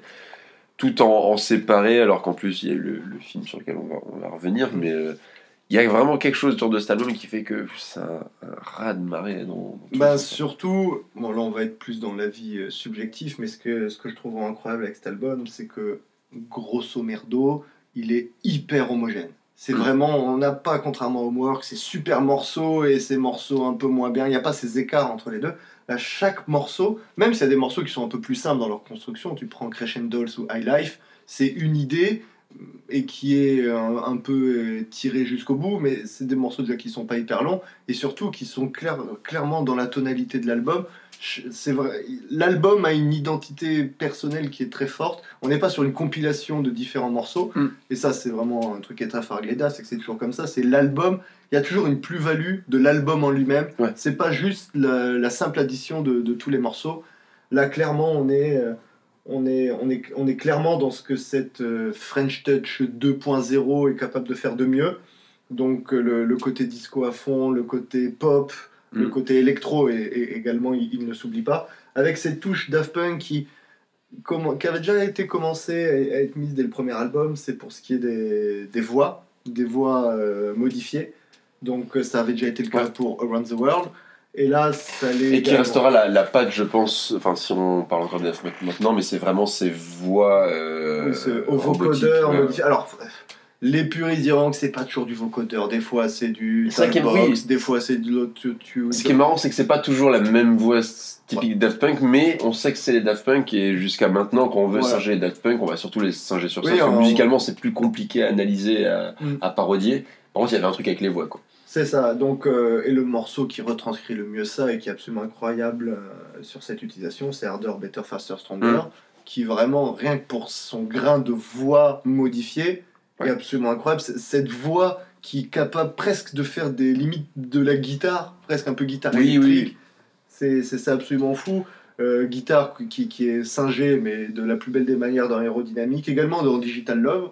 On l'oublie un peu, euh, mais la fin de Digital Love se finit aussi sur une espèce de solo de synthé euh, Ouais. guitare. Alors il y a juste le morceau Night Vision qui fait 1 minute 43, qui est un peu une espèce d'interlude de milieu d'album, qui est un peu une nappe de synthé, qui n'a pas vraiment de grande prétention, mais qui, euh, ouais, qui permet de souffler un peu. qui conclut un peu la première moitié, alors que la deuxième moitié, elle, paradoxalement, finit par Too Long, qui porte bien son nom. qui porte bien on son nom, qui fait 10 minutes 00. Voilà. Donc euh, on- voilà, c'est un album qui a à la fois son côté hyper joyeux, que ce soit par One More Time, euh, Harder, Better, Faster, Stronger, un peu romantique avec Digital Love, ou hyper joyeux également avec Dolls, mais qui est aussi capable d'aller chercher d'autres émotions qu'on ne retrouvait pas sur Homework, que ce soit par euh, peut-être deux des meilleurs morceaux de l'album, qui sont Something About Us et Very Disco, Hmm. qui sont des morceaux hyper tristes, c'est con à dire, mais ouais, hyper euh, doux amer, un peu mélancolique, euh, qui donne aussi un peu de, un peu d'épaisseur à cet album-là malgré tout. C'est oui, c'est la fête, c'est la joie, c'est ça qui ressort, mais c'est pas que ça. Et qui finit, comme tu dis, par le morceau tout long, également chanté par Roman Tony, qui, qui est absolument incroyable de par sa construction. C'est vraiment, il le son est en deux parties et, et ça fait 10 minutes, mais moi c'est ça qui m'étonne le plus, c'est on, on voit vraiment pas le temps passer, je trouve, parce qu'il y a une espèce de répétition qui est, tu te laisses bercer par le truc et dès que tu commences ou que tu pourrais éventuellement commencer par t'ennuyer, bah pouf, le morceau va avoir l'intelligence d'évoluer, d'aller vers autre chose. Après, il y a quand même un gros pied de nez de dire bon, bah, on, on va faire quand même. Malgré. En fait, il y a un format très euh, radiophonique par les, les durées. Voilà, on est sur souvent du 3-4 minutes. et C'est ce qu'il faut en, en général pour faire un, un bon tube, mais, euh, sans compter les radios edit pour certains des, des clips, enfin des singles. Mais euh, voilà, il y a ce petit pied de nez d'à la fin de dire bon, bah là par contre, on va faire un truc, on l'appelle exprès tout long, on fait exprès de 10 minutes tout pile, donc Mm. on sent qu'ils ont peut-être un peu rallongé par rapport à ce qu'il fallait, ou enfin, on ne sait pas à quel point ça fait exprès ou pas, mais on se doute que pour finir à 10 minutes pile, c'est pas, Oui, on n'est pas sur l'ordre du hasard. Et de se dire, on peut aussi se permettre de faire ça, paradoxalement, à l'album d'avant. comme le premier morceau qui s'appelle One More Time, alors que Oui. les fans attendaient, attendaient, attendaient, là il sort un morceau qui s'appelle One More Oui, Time, donc il y a- il y a un peu ce, ce petit côté troll un peu là qui... C'est clair. Mais euh, moi, personnellement, euh, Something About Us, qui reste mon favori, je l'écoutais vraiment euh, beaucoup à l'époque. À une époque où juste, alors on est vraiment sur l'ordre du, du trivia, mais moi j'ai téléchargé mes chansons souvent via les clips, en Ouais. fait. Et euh, ce qui fait que moi j'ai connu Something About Us avec la pluie. Oh. La pluie euh, typique du clip, parce que bah, on va devoir en parler. On si on parle de Discovery, de toute façon, c'est On- on- indissociable. Et tu parlais de l'unité de l'album, et je crois qu'elle est encore plus renforcée dans notre imaginaire, dans notre esprit, avec Interstellar. Et là, je te laisse, euh, je te laisse en parler. Interstellar, qu'est-ce que c'est? C'est un excellent film de Christopher Nolan. Bon, voilà, je devais faire la blague. Voilà, voilà. Voilà, la blague est faite. Là, on rappelle bien, il n'y a pas le. R, on est bien sur Interstellar. Interstellar 5555, donc on appellera Interstellar. Euh, Vous nous en voudrez pas. Parce Donc- que le, le 5555, bon, on est sur de l'ordre du. euh, là, c'est vraiment histoire 2, mais c'est The Story of the Secret Star System et les S sont remplacés par par des les 5. cinq, voilà. Mais ils, ils ont toujours eu ce côté jeu de mots. Tu prends Oui. euh, Discovery, c'est à la fois en référence à la sonde Discovery, donc avec cet univers de l'espace. On peut aussi voir le Very Disco parce qu'il y a beaucoup de samples là-dessus. Et également le jeu de mots avec le morceau qui s'appelle Very Disco, qui Oui. veut certainement dire quelque chose en latin, j'ai pas vérifié. Donc Je il y a ouais, Homework qui faisait référence au fait que c'était un truc qu'ils ont fait dans, dans, dans la chambre. Mm. Donc, ouais, ils, ils aiment bien jouer avec les titres un peu. Alors c'est- c'est c'est du bonbon, mais, mais c'est délicieux. Donc, ce qui nous amène à Interstellar, donc, qui est un film d'animation donc typique dans, dans la Jap- Japanimation de, de l'époque. Donc, euh, qui a un projet fait main dans la main entre les Daft Punk, d'un côté, forcément, ainsi que le studio d'animation euh, de la Toei, à qui l'on doit l'animer One Piece. Voilà, petite recommandation One Piece, parenthèse fermée. Voilà. Donc voilà, je veux dire, euh, studio mythique de, de la Japanime. Donc ils vont voir notamment Leiji Matsumoto, donc le fameux papa d'Albator, et développent ce, ce- ce film qui, qui raconte l'histoire d'un groupe qui s'appelle les Crescendols, qui sont, voilà, qui, qui sont enlevés par un producteur véreux qui a pour but d'utiliser leur musique. C'est bon, bon, c'est un, c'est un scénario qui, qui, est, qui peut paraître, bon, comme un peu souvent avec les œuvres euh, de la Japanimation, qui peuvent Mm. paraître de premier abord un peu, un peu bizarre, un peu, un peu japonais, euh, comme on pourrait le voir d'un point de vue très franchouillard, mais qui euh, surtout a pour un- un intérêt de. Le, le point de départ un peu bizarre, mais c'est surtout les réactions des personnages et les liens qui vont tisser entre eux qui, qui va vraiment, c'est vraiment ça qui va raconter quelque chose. À savoir qu'il n'y a pas de dialogue et très peu de bruitage dans ce, dans ce film-là. C'est vraiment l'enchaînement Ouais. de tous les morceaux qui donne le film. Donc vraiment, le, le- le film fait la durée de, de l'album. L'histoire passe bien avec quand même, bah, sans les, enfin, juste la, la musique, et on comprend très bien ce qui se passe à l'image, parce Mm. que c'est l'action est suffisamment évidente, et il y a même les paroles, le peu qu'il peut y avoir par moment, et souvent on est sur des, des chansons où il y a très peu de paroles, mais qui peuvent rajouter aussi un peu de rajouter un truc. Forcément, Something About Us, du coup, on a les quelques paroles ultra tristes, mais qui sont très belles, Mm. et qui, bah, du coup, rapportent. Digital Love lecture. également. Oui, voilà, et qui rapportent toutes des lectures en plus euh, au clip. C'est ça. Et donc, ce qui fait que, au final, on peut dire que tout l'album est clippé, vu que le clip de chaque morceau de l'album correspond au passage du film en question. Donc, euh, Ce qui est un, un concept à l'époque, je, je vais pas dire forcément précurseur, mais euh, Bah, suffisamment rare et pour quelque chose de mainstream en tout cas. Ouais, c'est un peu assez- euh, jamais vu. Autant on parle de Gorillaz comme, Oui, ont pu oui, faire ce qu'ils ont pu faire vis-à-vis de l'animation et Mm. tout, autant là créer un film entier qui se tient et qui est pas juste, euh, qui est pas juste un, un, un film bonbon pour les fans en mode Oui. on vous a fait ça. Non, c'est vraiment un film qui se vaut, qui d'ailleurs euh, a eu une très bonne réception euh, critique. Mm. Qui, euh, si je me souviens bien, a été présenté, je crois, à la quinzaine des réalisateurs, il me semble, à Cannes. Ouais. Donc, c'est quand même pas dégueu. Et, et surtout, c'est bon, voilà, je dirais, il faut faire un travail sur le montage et la mise en scène pour que la musique parle à la place des, des dialogues, façon de parler. Ce qui fait, ce qui montre encore plus euh, le côté euh, versatile des Daft Punk, leur volonté de pas seulement rester à un seul style musical, qu'on pouvait déjà un peu voir dans Homework, hein, où il y avait déjà des, des, petits samples ou des, petits, euh, des petites inspirations qui provenaient un peu de funk, un peu de house, un peu de disco, déjà un petit peu à l'époque, mais qui est là et, et fait en fois mille. Donc, euh, Il y, a, quelque chose qui a à voir sur le poster où c'est marqué The Animated House Musical, avec mon, accent parfait, et qui du coup rappelle bien aussi cette idée du, de l'opéra, alors pas opéra rock, mais euh, voilà, du space opéra, et en même temps, de, bah, ils disent bien c'est un musical, donc une espèce de comédie musicale, du coup, avec voilà, la musique, enfin souvent des comédie musicale animée. Voilà, mais du coup, en même temps, il n'y a pas forcément de paroles à côté, donc est-ce que c'est pas juste des clips? C'est à la frontière entre plein de choses, ça Mm. fonctionne tout seul, les clips fonctionnent aussi très bien, chacun seul, et en plus, on ce petit côté pas mal pour l'époque de pouvoir faire du teasing. Mm. C'est-à-dire que bah, pas mal des clips finissaient sur un, un espèce de gros suspense, Ouais, il fallait voir les clips d'après. Mais voilà, du coup, on avait souvent un petit clip avec les personnages qui se font capturer euh, sur la, la fin de, je sais plus quel morceau où on voit, euh, je crois que c'est aérodynamique, il me semble, One More Time, mais où il y a déjà les espèces de méchants qui viennent, qui foutent le gaz. Je crois que c'est pas One More Time, je crois, où les méchants débarquent. C'est des One More Time. Et coup. je crois que ça enchaîne sur Aérodynamique où Ouais. on les voit courir. Oui, voilà, oui, il y a- il y, a la fuite. Et qui est quelque chose d'incroyable parce qu'on est quand même, on peut se permettre à l'époque de faire un clip et se dire oui, mais la suite va arriver, vous inquiétez pas. De toute façon, le tube d'après, c'est la chanson qui est juste Ouais. après, donc il y aura le clip. Ah oui, non, mais moi à ce moment-là, j'ai j'ai 7 ans. euh, voilà, en termes de clips, c'est Mm. c'est absolument incroyable. Et ce qui rajoute encore plus, et, et chaque album apportera sa pierre à l'édifice, un peu plus l'iconisation des Daft Punk, donc pas de Thomas Bangalter et Ouais. Emmanuel même Christophe, vraiment les Daft Punk, où là ça va être ces petits bonhommes bleus qui vont être d'une grande force évocatrice, à savoir que c'est à ce moment-là que les robots font leur apparition Mm. pour la première fois. Donc il y a une espèce de lore un peu rigolo où ils disent que c'est quoi le 9 septembre 1999, donc 9999, Ouais. à, à 21h09, donc encore des 9 de partout. Il y a eu un problème dans le studio, ça a tout pété, on s'est réveillé, on était en robot. euh, Donc voilà, ils, ils ont fait un peu une espèce de, de petite blagounette autour de ça.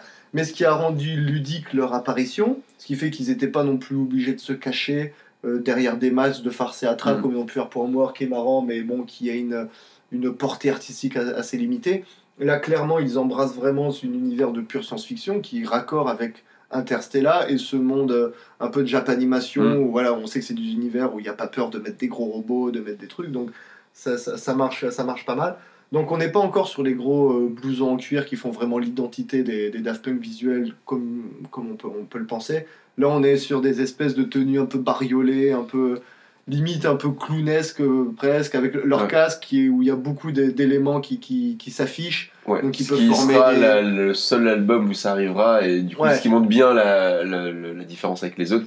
Il y a encore ce petit côté fun et ludique des robots. Ouais, ils s'amusent. Et, et d'ailleurs, on, on peut voir, euh, donc c'est donc leur première apparition en robot, on peut voir notamment celui de Thomas Bangalter, donc qui est Ouais. le grand argenté. Ouais. Guy Manuel, c'est le un peu plus petit et doré, où on peut le voir en train de danser et tout. Enfin, Mm. c'est marrant parce que je me suis dit, on sent que c'est des gars un peu timides de base, ou du moins c'est pas des gros extravertis. Et jamais de la vie, Thomas Bangalter se serait mis à danser devant la caméra, Oui. ça aurait été ridicule, lui il aurait pas été à l'aise. Mais avec un casque de robot dans ce, dans ce, dans cet un peu cet univers ou cette ambiance-là, Mm. du coup ils peuvent se permettre de faire des choses qu'ils n'auraient jamais fait. Et donc, euh, Il y, a, un côté ouais, vraiment ouf. Il y a un côté ludique, du coup, à la fois comment eux ils interagissent avec leurs espèces d'alter ego, comment voilà, il y a ce système des casques qui va communiquer des petits messages ou mettre des petits smells, des Ouais, petits des trucs petits, du des genre. petits cœurs. des- Il y a vraiment une vision à la fois de, bah, de la robotique où bon, on est encore sur un truc fun, c'est juste des gens limite Ouais. qui auraient un casque. Et je sais même pas à quel point le côté alter ego était encore prévu, à quel point ils savaient que ça allait marcher, les rendre iconiques, parce qu'à l'époque, eux ils testent un truc comme ça. Mhm. Qui me dit pas que l'album d'après ils auraient testé encore autre Mhm. chose Et en fait, non, ça prend tout de suite. Et on va être très loin de ce qu'on va voir après en termes de classe et de sérieux. Enfin, on va passer sur des trucs, c'est. Au début, c'est du fun, Voilà. et après, ils, se- ils ont pris le truc vraiment Voilà. au sérieux. On, va- on reviendra bien plus tard sur les, les clips, notamment sur la fin, l'ère euh, de Random Access Memories, où vraiment ça devient des trucs iconiques, incroyables, ça devient des, des espèces de mono- monolithes noirs, et je dis bien monolithes noirs parce que Discovery sort en 2001 quand même, donc quand on parle d'Odyssée spatiale, voilà. Clin d'œil, clin d'œil, clin d'œil. Vous l'avez tous, euh, Nolan. Nolan. oui. Je rigole, bien évidemment. C'était Dolan. Euh, mais euh, non, il y, a- il y a ce côté-là, voilà. À cette époque-là encore, c'est très innocent, c'est très naïf. Et du coup, il y a vraiment une saveur dans cet album-là de ouais, c'est. On retrouve cette espèce de feeling comme avec le disco où c'est la musique qui avant tout est euphorique. Mhm. On est là pour danser, on est là pour se faire plaisir. À vraiment un ou deux morceaux près qui peuvent être un peu plus tristes, même quand ils sont tristes, c'est jamais triste grave, c'est euh, c'est plus l'amour triste, voilà ce Oui, genre de choses. Et puis qui- c'est le triste, mais qui, à un moment, ça va bien se finir. voilà, de toute façon, c'est pas le morceau de fin, ça, on finit pas sur une note euh, C'est fatale. triste, mais c'est jamais dramatique, il n'y a pas de mort. y a Voilà, pas et il y aura de- toujours la fête après. Donc il y a vraiment une sorte de communion qui fait que oui, c'était obligé de marcher. C'est des, même si on parle d'indé, mais ça reste des morceaux, des morceaux qui sont très mainstream dans leur manière de faire, dans leur format, dans leurs instrumentations, voilà, puisqu'ils qui évoquent tout un langage des années 70-80 qui déjà dans les années 2000 euh, commence à faire un revival. On est dans quelque chose de très cyclique où euh, la mode va toujours se suivre et se récupérer à 30-40 années près. Donc bah du coup, on est pile poil dedans et ils, ils commencent eux-mêmes à développer les contours d'une musique électro qui va après juste suivre ce qu'eux ils ont fait. Mais eux clairement, C'était mêmes en le, pour le coup, c'était un super raz-de-marée de, de ouf. Autant, ouais, le, le raz-de-marée c'était pour découvrir, pour installer tout ça. Ouais. Et là, c'est vraiment pour appuyer et transformer la, cette musique élect- électro-French French Touch. Ce qui fait que, bon, on l'appelle encore comme ça, et même aujourd'hui, on peut encore Ouais. parler de French Touch, mais plus ça va aller, plus au fur et à mesure des transformations, ça va perdre, on va dire, un petit peu son Oui. essence.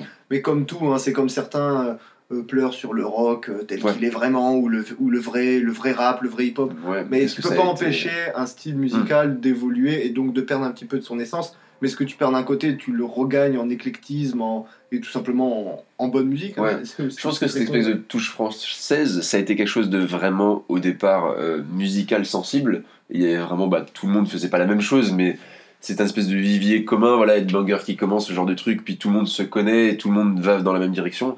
Et maintenant, c'est quelque chose de... euh, Ouais. similaires malgré tout, notamment le sample euh, qui Oui. est, qui est au, au cœur vraiment de cette démarche-là. Et on arrive à quelque chose de plus contextuel maintenant quand on, on continue à parler de French Touch. C'est plus quelque chose de regarder ces artistes-là qui Mm. viennent de la France, la France qui a une certaine C'est manière de plus le faire. rayonnement culturel Voilà. que cela crée que vraiment des, de la catégorie Parce que de toute façon, c'est un, c'est terme qui a été adapté pour plein d'autres secteurs. Enfin, on parle de la French dans plein de trucs, dans la Ou technologie. l'exception culturelle. Voilà, l'exception. On, on essaie de l'adapter à tout, donc ça a commencé avec l'électro. Effectivement, ça. Ils ont même vendu des bagnoles sur, le, sur French Touch. hein. Malheureusement, Renault, malheureusement. Et même dans d'autres styles musicaux, hein, enfin musicaux, parce qu'on a, voilà, on a cette patte dans à peu près tous les styles qu'on reprend. Il y aura toujours ce truc. On on n'en parlera jamais. J'ose espérer, mais la variété française, La variété. la variété, qui est un style indéfinissable, qui est inexplicable. Enfin, c'est voilà, ça nous appartient. Et là, pour le coup, c'est pour moi la plus grosse touche française, ce serait la, la variété, parce que c'est un truc qu'on n'a même pas réussi forcément à exporter, ou en tout cas que personne n'a repris. bah, c'est franco-français. Voilà. Alors que l'électro, c'est vrai que bah, on se les fait réapproprier depuis. Maintenant, bah, on en revient à singer des trucs qu'on entend aux États-Unis, mais qui viennent eux de la France. Mm. Mais voilà, si Oui, on met un peu on peut dire qu'on était là. monde. Voilà, oui, tout comme le, le hip-hop euh, vient des États-Unis. euh, Oui, oui, le rock mais, qui- également. mais d'où sont les origines, tu vois, le rock qui vient du blues, etc. Enfin, il y a toujours des, des points à faire, mais c'est vrai que cette musique électro, bah, elle a quand même trouvé ses, ses sources, notamment avec les Daft Punk, avec leur. leur Et qui eux-mêmes, de Jean-Michel Jarre ou comme je l'ai de Pierre-Henri, de la musique électroacoustique euh, des années 40-50, des expérimentations, qui Ouais. étaient également pas mal françaises. Alors pas que, évidemment. De toute façon, quand on parle d'innovation, c'est jamais qu'un seul pays. Oui, et on a, on a d'ailleurs oublié, euh, à une grande dame, de d'en parler, mais il y a Teachers, du coup, sur euh, Homework, qui est un enchaînement juste de toutes les inspirations, enfin, toutes les inspirations, une grande liste non exhaustive des inspirations de, Ouais, de l'époque. Euh, du coup, si vous juste voulez voir, il y a sur la page euh, Genius où ils, ils ont l'amable gentillesse de, l'aimable gentillesse de préciser euh, pour chaque ligne euh, quels étaient les DJ en question, parce qu'il y a, il y a pelleté de DJ se retrouvent à l'intérieur et voilà, moi je, je tease déjà un peu le numéro sur les Beach Boys, mais euh, et citer euh, vite fait Brian Wilson aussi, donc voilà, déjà ça s'ouvre à autre chose que juste le, le, le monde de l'électro et des DJ, mais on est quand même sur euh, ouais, on va dire 90% je pense dans le lot. Euh, retrouve thèmes et tout, mais sinon beaucoup, beaucoup, beaucoup de DJ. Euh, de scènes plus ou moins privées. hein, voilà, on, on a beau dire qu'il y a la, la scène française, mais il y avait aussi la, la scène américaine de l'époque, et beaucoup voilà de, Ah oui, de bah, la- un peu secrets. La musique électronique de la scène de Détroit est Mm. extrêmement, euh, extrêmement importante. Donc voilà, il- on peut se gargariser de, de la French Touch et tout, mais il faut pas non plus prendre ça au pied de la lettre, faut pas penser que tout vient de nous, Non. ça, ça, ça serait, Certainement pas. ça, ça serait un peu teubé. C'est encore une fois, c'est des vases rien. communicants qui, comme tu disais, Mm. tous influencent. Et, euh, Mm. c'est- et c'est des, des bons retours de, de procédés, Mm. de euh, ce qu'on a apporté, nous on a récupéré en retour, et euh, toutes les musiques ont, ont à y gagner sur ça. Quoi. Ouais, c'est clair. Et donc, euh, pour, pour revenir un peu à Discovery, Oui. ça montre un petit peu. Déjà, rien que là, on peut voir un peu le paradoxe Daft Punk, c'est-à-dire on fait complètement différent. C'est-à-dire le ton de, de l'album est différent, la manière dont c'est fait, c'est différent. Même les clips, là, on passe c'est des, des clips live d'Homework un peu rugueux au- vraiment à la japanimation euh, euh, très, très pop de, de Discovery, donc, enfin d'Interstellar. Donc, c'est à la fois extrêmement différent, mais extrêmement similaire également. Donc, euh, dans le sens où euh, on continue à cacher, euh, cacher les visages. Ouais. Il y a cet appara- Alors, certes, maintenant par le prisme des robots, mais ça reste le même principe. Ils se trahissent pas, ils font la musique qu'ils ont envie. Et une partie des fans est déçue. hein, donc, euh, mais ça, c'est un grand classique. Quand Discovery sort, Ouais. c'est non, le vrai Daft Punk, c'est Homework. Quand Human After All sort, non, le vrai Daft Punk, c'est Discovery, et- etc. etc. Donc, euh, mais bon, ça montre bien qu'ils font pas forcément la musique qu'on attend d'eux. Ils font pas forcément la musique qui va se qui- va, qui va se vendre forcément. Alors, elle se vend, vu que Discovery s'est vendu à 3 millions de- d'exemplaires, pas mal. Mais voilà, ils font la musique que eux ont envie de faire. Et comme elle est très bien, eh ben, il s'avère qu'ils ont du succès malgré tout. Je pense que Discovery sera très compliqué à analyser dans les chiffres. Il faudrait euh, compiler bah, à la fois les chiffres des ventes de l'album, les chiffres de vente des singles qui sont pas tous incroyables, mais qui rentrent souvent dans les top 100, ce qui est quand même pas mal à chaque fois pour les singles. Euh, plus Les ventes bah, d'Interstellar, hein, mine de rien. les ventes d'Interstellar, les T'achètes Interstellar, t'achètes Discovery. euh. on, on commence aussi à être sur une grosse consommation de clips qui sont pas forcément. euh, bah, on est encore loin de l'époque YouTube, mais on a l'époque MTV puis toutes les chaînes musicales. Et du coup, ça c'est aussi très dur à jauger. C'est une époque où aussi les gens simplement, moi ça m'arrivait souvent, d'écouter de la musique juste via l'intermède bah, des chaînes. Mm. Et là, bah, il y a très peu de chiffres, ou alors c'est des chi- chiffres d'audience, mais qui sont pas à la chanson près. Donc c'est plus en matière de rotation aussi, il faudrait voir à quel point il y a eu des rotations, et je pense qu'il y en a eu extrêmement, enfin Interstellar a dû être poncé dans tous les sens pendant les 2-3 années qui ont suivi, bah, quand on voit qu'il y avait encore des singles en, en 2003, et même encore maintenant, je pense de temps en temps, et sûrement euh, depuis l'épilogue, il va y avoir une réutilisation, Ouais. en tout cas d'Interstellar, je pense que ça va être celui qui va être le plus réutilisé en boîte, moi j'en ai entendu mais 12 000 des utilisations de leur, de leur chanson, donc c'est très dur au final et bien malin serait celui qui pourrait dire concrètement l'influence chiffrée hein, parce que voilà on a le ressenti et notre ressenti peut-être Mm. sûrement euh, On peut donner des, des Mais voilà. approximations. On sait qu'il y a eu tant de millions d'albums qui se sont Voilà. vendus. Considérons ça comme acquis, en sachant effectivement qu'il faudrait rajouter ci, il faudrait rajouter ça. Mais Non. bon, après là, ouais, ça, ça devient trop complexe. euh. on peut dire que c'est clairement exponentiel par contre par rapport à Hom- Homework enfin c'est peu comparable les influences qu'il y a eu Homework est sur quelque chose qui est vraiment né sur les pour les initiés ou pour les amateurs du genre là on passe à quelque Bon, même chose s'ils ont quand même explosé la vanne, hein, le, Oui. le grand public écoute, a écouté du moins à l'époque Around the World, Daft Punk, voilà c'était pas que non plus. euh, De toute façon, ils, ils ont toujours eu ce truc-là d'ouvrir au, au- au Oui. grand public sans trahir la nature profonde de ce qu'ils faisaient. Bien sûr. Mais là, je pense qu'on passe à quelque chose de vachement plus. Ah bah là, on passe à la vitesse supérieure. ouais. Et où, pour le coup, bah oui, tout le monde a c'est le côté pop qui vraiment Ouais. que n'avait pas forcément Homework qui clairement. rajoute, qui rajoute ça. On a beau dire disco, mais c'est vrai qu'au final, il y a- il y, a beaucoup de pop. Après, encore une fois, on mettra sûrement en lien, mais il y a le Every Simple from Daft Punk Discovery, qui est de la même chaîne qu'on avait euh, parlé pour les Avalanches, et euh, du coup de Bunstand, et qui reprend peu ou prou la plupart des samples qui sont utilisés euh, dans euh, Discovery, et il y en a quand même pas mal. Et encore une fois, c'est des utilisations excellentes, elles sont pas toutes reconnaissables, il y a vraiment des fois où ils ont dû tricher pour montrer euh, avec les changements de, de demi-ton, etc. dans, les, dans les samples. Des utilisations très malines, des fois c'est très peu reconnaissable si on sample des batteries, ce genre de choses. Ou alors Mais- aussi, ouais. il faut le dire, des utilisations qui sont parfois un peu plus frontales, on Oui. va dire. Et là, pour le coup, c'est assez contraire à The Avalanches où euh, quasiment chaque sample était torturé. Là, euh, d'ailleurs, c'est dire c'est pas pour rien si depuis des années, il y a toujours un petit article qui, qui veut se la jouer bad buzz polémique à base de Mm. Ah, ce tube des Daft Punk, ce n'est pas ce que vous croyez. Ouais. Bah, d'ailleurs, quand ils ont annoncé leur séparation, il y a Koé qui n'a pas pu s'empêcher de dire Ah, vous connaissez Harder Better Et ben, eh, écoutez ça, et là ils mettent le sample Oh, oh, voleur oh. Ah ouais, j'ai même pas, je- ouais, bon, pas. Koé, hein, Oui, faut pas, faut pas chercher plus loin que ça. Mais non, ouais, donc il y a, euh, on retrouve, comme tu dis, de- des samples très travaillés à la The Avalanches. Hein, The Suite One More Time est, Mm. est assez, est assez ouf. Mais il y a aussi des utilisations qui sont un peu plus frontales, un peu plus directes. Ce qui n'empêche pas leur bonne utilisation et leur bonne intelligence. Dans le sens où, malgré tout, un sample, même s'il est utilisé frontalement, quand je dis frontalement, c'est dans le sens où il n'y a pas eu grand, Ou non, grand oui, oui, changement, oui. comme c'est le cas pour Harder. Better, Ouais. Faster, Stronger. Mais il faut aller chercher le morceau, il faut aller se dire tiens ça ça a marché, puis quand j'ai rajouté mon vocodeur ça va marcher, puis malgré tout il faut recalibrer un peu le tempo, bon je sais pas si c'est des termes très précis, mais bon, Ouais. voilà il faut, faut malgré tout agencer le truc et faire en sorte, et, et- et quand on compare les deux morceaux, on voit que ce sont deux morceaux qui ne, qui ne fonctionnent pas de la même façon, qui ne racontent pas forcément la même chose, qui ne suscitent pas les mêmes émotions. Donc à partir de là, commencer à parler plagiat, enfin je veux dire, en, en dehors de créer des débats stériles un peu polémiques, Non, ça ça ça n'a pas ça n'a pas lieu parce Mm, que mm, on ouais, ressent pas la ouais. même chose. Donc c'est à dire qu'il y a forcément une touche qui a été faite. On, on l'a déjà évoqué dans The Avalanches, donc on reviendra pas dessus, mais c'est vrai que l'utilisation des samples et dans la musique électro ou dans, dans le rap, euh, quand c'est fait vraiment avec amour, passion, et là on est encore sur des, des artistes électro, je pense, qui ont poncé les, les discos, les, les discothèques, enfin, les- je vais dire les discothèques, pardon, les marchands de disques, voilà, toutes les, les, les bons disquaires, et qui sont allés chercher, chiner, fouiller le- les, les petits samples disco, enfin les disques complètement méconnus, hein, parce Mhm. qu'on n'est vraiment pas sur de la citation facile de j'ai pris Edith Piaf ou un grand truc français. Et euh, et je pense qu'il y a aussi ce petit côté qui peut entraîner un peu de jalousie. Tu parlais de Coé, donc voilà, qui est animateur de radio français maintenant.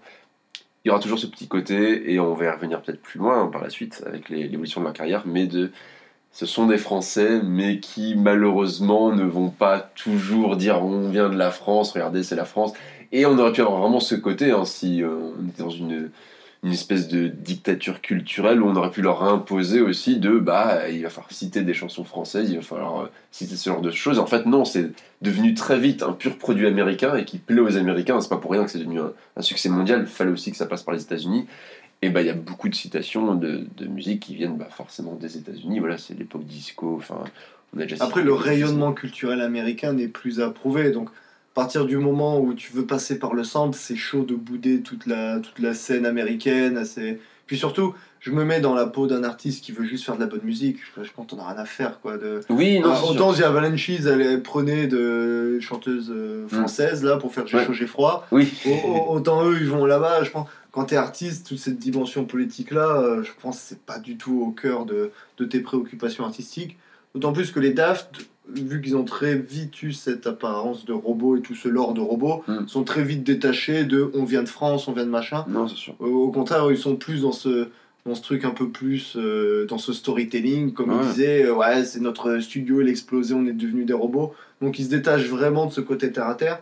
Et au final, autant ils communiquent pas vis-à-vis de la France, autant ils communiquent pas non plus vis-à-vis des États-Unis. Alors c'est peut-être un marché qu'ils vont un peu cibler Ouais. parce que bah, ça reste une grosse plaque tournante culturelle et qu'à partir Mm. du moment où tu as l'ambition de, de faire de la musique à échelle mondiale, tu peux pas bouder le marché américain. Ça, Enfin, ça, serait compliqué. ça serait suicidaire d'un point de vue euh, marketing. Donc oui, ils ont visé Coachella, euh, que ce soit pour euh, commencer Live 2007 ou même pour faire la promotion de Get Lucky. Ils ont fait beaucoup de pubs là-bas, mais si on prend leur plus grande opération de com, c'était pour Random Access Memories, où ils ont Ouais. fait plein d'interviews. Ils ont absolument pas boudé les radios françaises.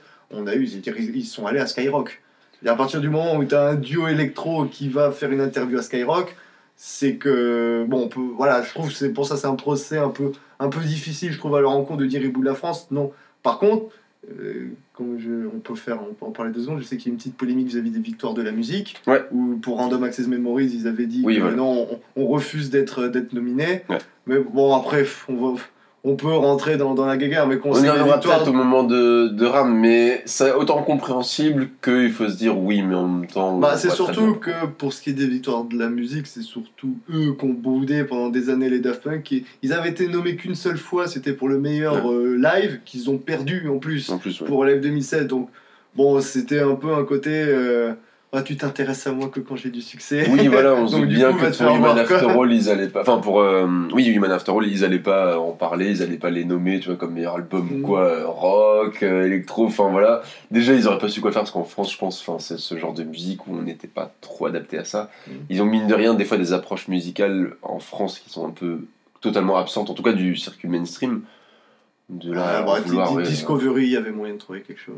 Même Homework, hein, avec, Ah avec non, oui, par contre, Discovery À partir du moment où mieux tu as des disques, ont une import- des Mm. disques français qui ont une importance mondiale Mm. et, que tu, et qu'une récompense de victoire de la musique française les boude, Mais en même temps, c'est déjà un produit pour moi qui n'est plus du tout français. Enfin, en tout cas, dans les clichés musicaux qu'il peut avoir, on est tellement bah, sur la station du, du disco qui, bah, malheureusement, est quand même un genre qui est vachement plus américain, en tout cas qui a mieux Après, il y a pas mal de Français qui ont fait du disco, hein. enfin qui étaient Oui. producteurs de disco. Mais tu vois, à ce point-là, que c'est aussi enfin, la qualité des musiques utilisées, puis vraiment, voilà, enfin, il y a- il y, a toute une imagerie qui fait que, ouais, effectivement, tu ressens plus le côté américain, comme on le ressentira avec euh, Random Access Memories. Après, c'est dur de faire une musique Ouais. électro-française au final, vu qu'on est sur de- Mm. de la- des pures sonorités électroniques, qu'il n'y a pas de chanson, ou alors c'est vraiment très très prétexte. Ouais, ouais. C'est au final, euh, comment avec juste un ordinateur tu sonnes français? Et, est-ce que cette démarche est intéressante? Quand même, elle serait possible? Est-ce qu'elle serait intéressante? Non, c'est pour ça qu'on arrive vraiment plus sur des politiques que vraiment des envies culturelles, mais sur une politique culturelle de dire par contre il faut un, un pays pourrait très bien faire ça, je pense, hein, d'im- d'imposer à un groupe qui marche autant, de leur dire bon bah par contre vous aurez un petit euh, ray- rayonnement, une petite couverture en France, à condition que il y ait des samples qui mettent en valeur, enfin des samples Ouais, en mais comment français. tu forces ça? Parce que si, si, si t'imposes, il faut que ce soit l'État, mais c'est pas l'État qui gère. Oui, il faudrait qu'il y ait euh, un les- contrat, oui, oui. Il faudrait qu'il y ait une espèce faudrait d'autorité. que la maison de mais disques appartienne à l'État. Je mais pense que ça, ça causerait 10 000 fois plus de problèmes que ça n'apporterait. C'est pour ça que là on est sur des débats idéologiques qui sont un Mm. peu cons, qui n'ont pas lieu d'être. Oui, bon, qui surtout euh, qu'on qu'on parle musique, euh, est-ce que- est-ce que vraiment on veut rajouter de l'idéologie? Alors le but c'est pas de faire de l'apolitisme, mais bon, je veux dire, si leur musique elle est bien, euh, foutons-leur la paix quoi. Je veux dire, euh, je, me, je me mets à la place d'un artiste, si d'un coup on vient me voir en me disant Ah, il faut que tu sois un peu plus français, bah, pff, va crever quoi, tu, tu m'emmerdes. quoi. C'est clair. Et donc, euh, on peut conclure sur euh, ce magnifique album qui est Discovery. Je pense que la messe a été dite et on a bien compris qu'il était dans notre cœur à tous les deux et que Oui, voilà, oui. c'est ce genre d'album qui fait qu'on a adoré les Daft Punk jusqu'à jusqu'à ne plus en pouvoir. Et euh, puisqu'on en parlait tout à l'heure, euh, il y a la chanson euh, Veridis Quo, donc qui est un petit jeu de mots avec la phrase latine Quo Vadis, et qui veut dire Where are you going? Et c'est vrai qu'on se pose la question après un album aussi euh, tentaculaire de succès, de concepts et, de, de changements, quelle est la prochaine étape pour les Daft Punk? Est-ce qu'ils vont continuer dans cette exploration d'une pop électro florissante et euh, bon enfant et avec voilà plein de, plein de citations musicalement qui, qui recueillent de petits trésors. Ou est-ce qu'ils vont pas totalement faire l'inverse? Ah bah alors moi je vais te le dire Kevin, Ouais. je vais te dire que la réponse, on l'aura la semaine prochaine, Oh, dans la partie 2. Allez, à la semaine prochaine. Bisous